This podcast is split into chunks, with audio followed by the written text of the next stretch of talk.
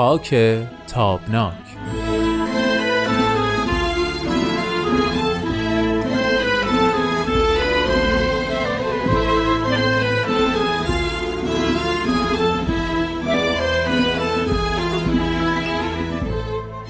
دوستان خوبم عزیزان همراه و صمیمی وقتتون بخیر. خوش اومدید به یک قسمت دیگه از مجموعه خاک تابناک. من هومن عبدی به اتفاق مهمان عزیز برنامهمون امید فراهانی به شما خوش آمد میگیم. و ازتون دعوت می‌کنیم که تا پایان برنامه امروز همراه ما بمونید.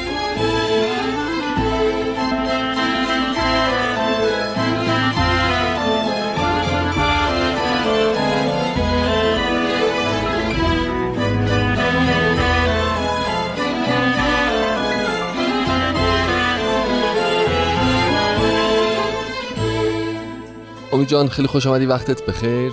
وقت شما هم بخیر. خوشحالم از دیدارت. قربانت به همچنین. من جهت یادآوری برای همه دوستان مجددا عرض می‌کنم که ما تو بررسی تاریخ معاصر ایران بعد از اینکه ریشه یابی کردیم از دوران قاجار وضعیت اجتماعی و فرهنگی این را ایران رو رسیدیم به تحول عظیمی که سال 57 رخ داد. بعد از سال 57 عنوان فرصت ها و تهدیدها رو انتخاب کردیم و همه به قول معروف چالش هایی که در طی این سی و اندی سال به وجود اومده بود رو در قالب فرصت و تهدید با هم صحبت کردیم و بررسی کردیم. جلسه گذشته هم بحث تنوع های قومی و مذهبی رو با همدیگه راجبش به بحث پرداختیم و با شنوندگان عزیزمون در میون گذاشتیم. از این بحث اگه بگذریم من فکر می‌کنم زیر مجموعه سرفصل فرصت ها و تهدیدها طبیعتا خب به خیلی از موارد میشه اشاره کرد. شاید اگر بشینیم و لیست بکنیم این سرفصل ها رو عناوین زیادی زیرش جمع بشه. اما به نظرم یه نکته خیلی مهمی این وسط وجود داره و اون همین هست مورد اصلی هست که نظام اسلامی در طی این همه سال به شدت و حدت روش تمرکز داره تبلیغش رو می‌کنه و تاکید داره روش.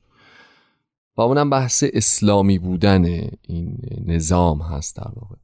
یعنی ما از سال 57 اومدیم گفتیم که حالا ساختار اجتماعی و اقتصادی و ارتش و نظام و همه اینا هر جوری هست و هر جوری تغییر تحول پیدا کرد بماند.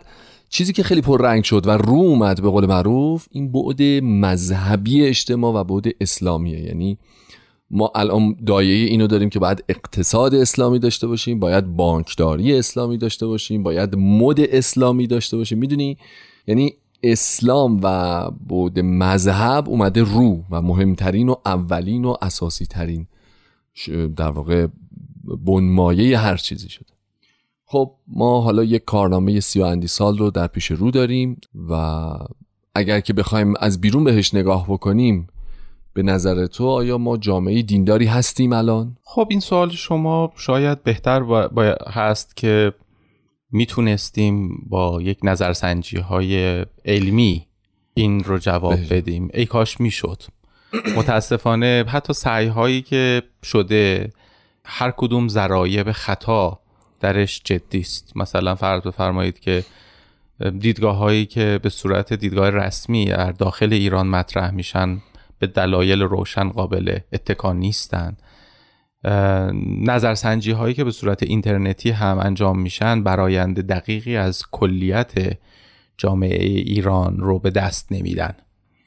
اما من یک پیشفرزی رو بگم و بعد به سوال شما خواهش می‌پردازم. و اون این هستش که وقتی که انقلاب شکل داشت می‌گرفت مدعیان انقلاب یعنی سردمدارانش و ملت انقلابی علل عموم یکی از اعتراضات اصلی که قبلا هم راجع صحبت کردیم نسبت به وضعیت نظام شاهنشاهی داشتن اعتراض اخلاقی بود.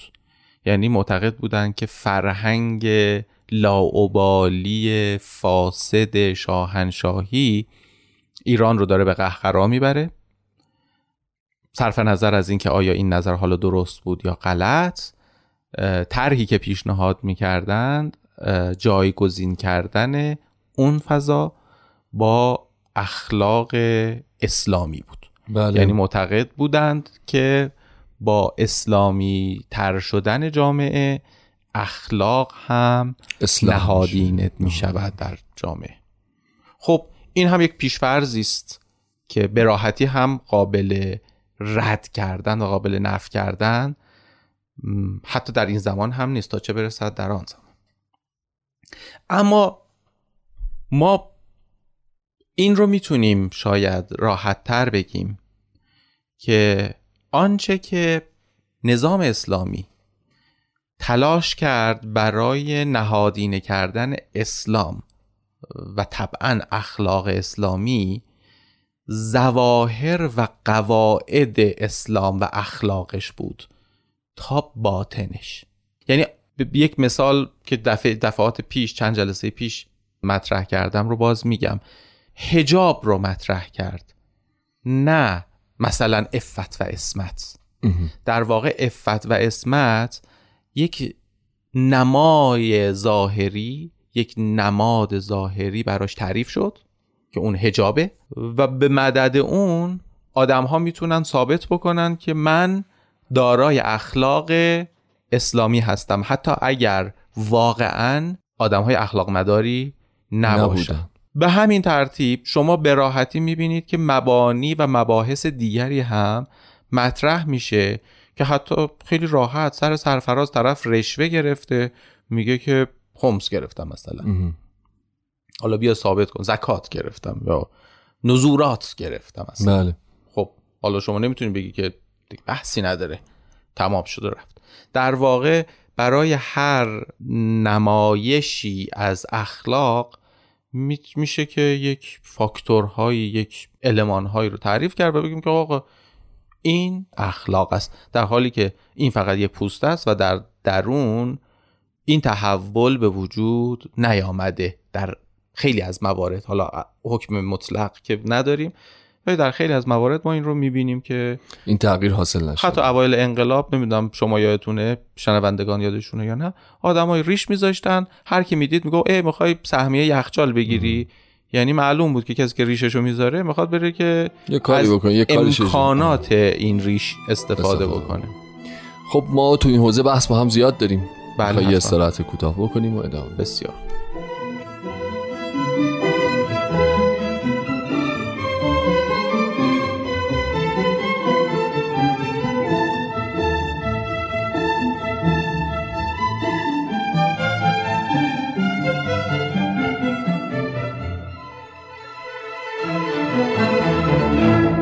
خب امید تو الان اشاره کردی که اخلاق سری علمان ها داره و به اون علمان ها سنجیده میشه. درسته.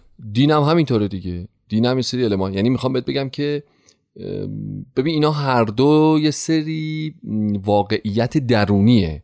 شما چجوری می‌تونی بفهمی که من آدم دینداری هستم یا نه؟ یه چجوری می‌تونی بفهمی که من دیندار ترم یا شما؟ این دیگه من می‌دونم خدای خودم. درسته؟ بله درسته. ولی خب ما اومدیم یه بروزات بیرونی بهش دادیم که شده سنگ محک. مثل همون خب مثالی که تو زدی. ببین قبول دارم و قبول ندارم. ببخشید خب. وسط صحبت نه خواهش می‌کنم. ولی ماجرا اینه که خب اگه میشه؟ به هر حال هر کنشی واکنش هم داره. هر باوری یک نمود هم باید داشته باشه. خب. یعنی از اون طرف بوم هم نباید بیفتیم. درست. که ما بگیم که دین یک مقوله درونیه و مثلا فرض بفرمایید که ما چه کار داریم به این که حالا جلوه بیرونیش چه چجوری میشه یا نمیشه. نه نه نه من میگم قضاوت کردن. ببین ما خیلی همدیگر رو در مزان بله، بله. اتهام قرار میدیم که بله درست. تو مؤمن نیستی چرا؟ چون ریش نداری. بابا بله.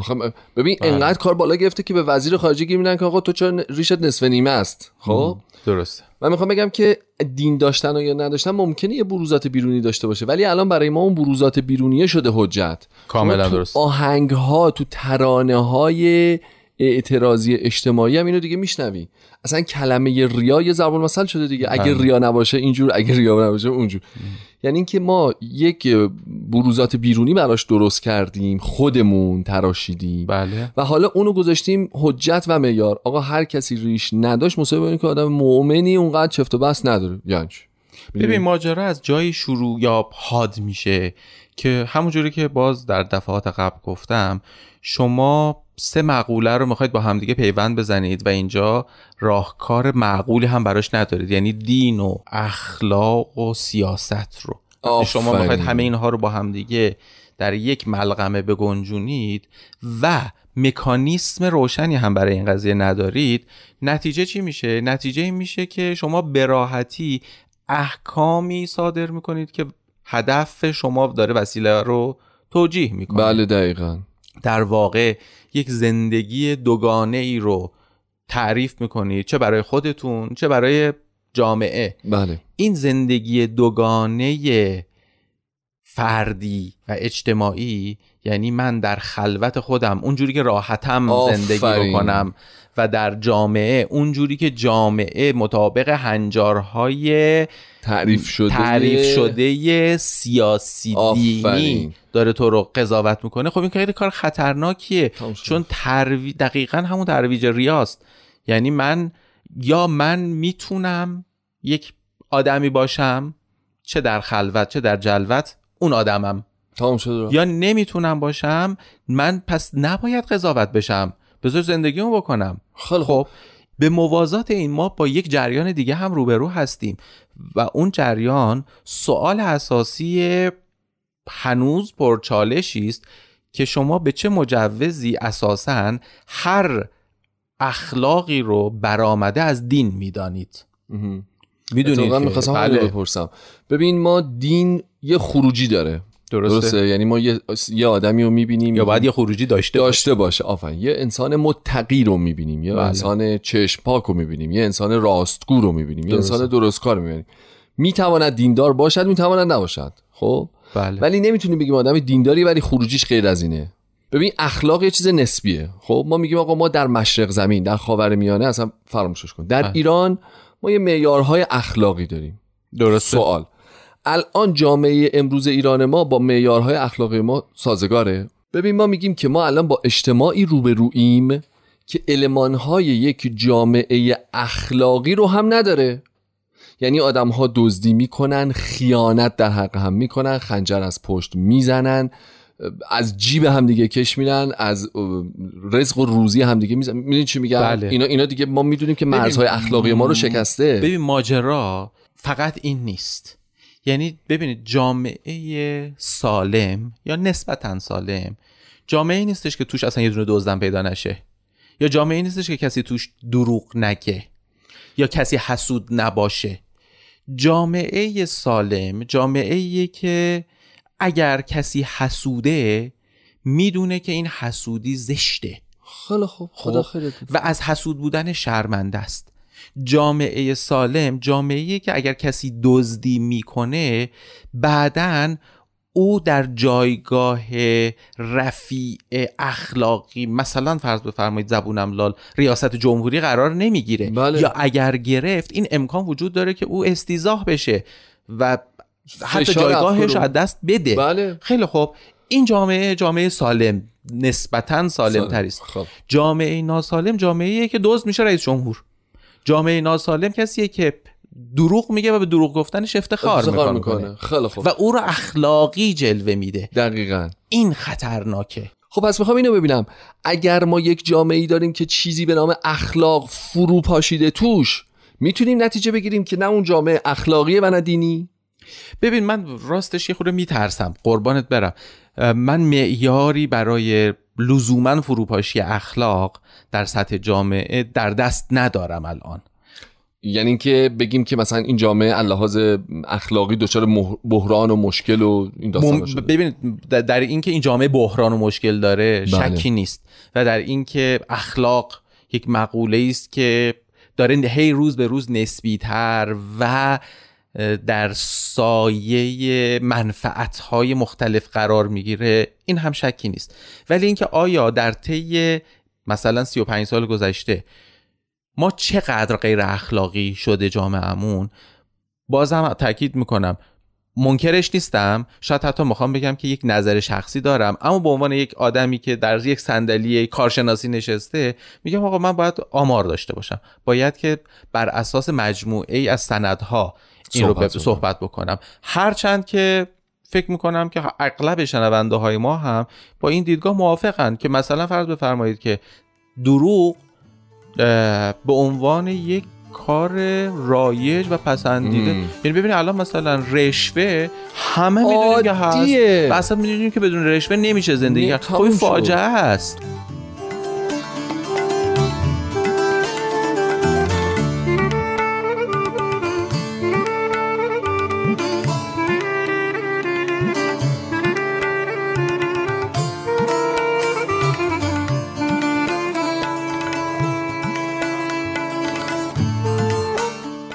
خب امید تو خیلی واقع بینانه به قضیه نگاه می‌کنی. من از طرف رادیو ازت تشکر می‌کنم. من خیلی ولی می‌خوام اینو بپرسم که حالا ما به عنوان بحث جمع کردن بحث و نتیجه گیری.